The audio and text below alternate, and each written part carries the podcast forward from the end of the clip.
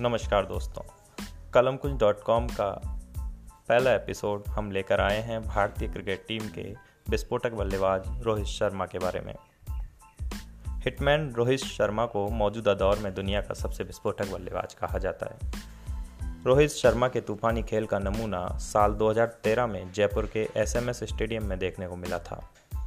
Cricket प्रशंसकों के लिए एक यादगार मैच साबित हुआ ऑस्ट्रेलिया के खिलाफ खेले गए इस मैच में भारतीय टीम को 360 रन का विशाल टारगेट मिला था, जिसे हासिल कर पाना असंभव सा प्रतीत हो रहा था।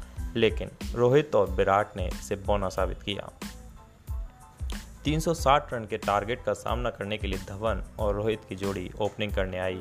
इस जोड़ी ने 26.1 ओवर में एक रन जोड़ डाले।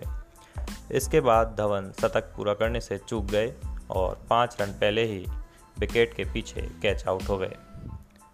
उन्होंने छियासी गेंदों पर पिचानवे रनों की तूफानी पारी खेली। अब क्रीज पर रोहित के साथ कोहली थे। कोहली ने आते ही लंबे प्रहार करना शुरू कर दिया और देखते ही देखते 27 बॉलों में पचासा ठोक दिया। वहीं दूसरी तरफ़ रोहित ने मोर्चा संभाला और 102 गेंदों पर अपना शतक पूरा किया। इसके बाद कुछ ही देर बाद विराट ने तूफानी अंदाज में बावन गेंदों और में सैकड़ा जमा दिया।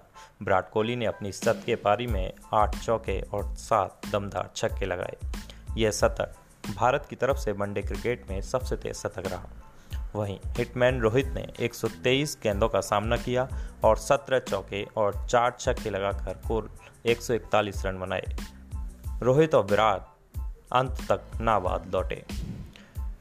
ब्राट और रोहित की तूफानी पारियों की वजह से ही टीम इंडिया ने चवालीसवें ओवर में ही तीन सौ बासठ रन पूरे कर लिए और मैच को नौ विकेट से अपने नाम कर लिया। भारतीय टीम की यह जीत वनडे इतिहास में सबसे बड़ा रन चेज रही। इस मैच में रोहित को उनकी पारी के लिए मैन ऑफ़ द मैच बनाया गया। नमस्कार।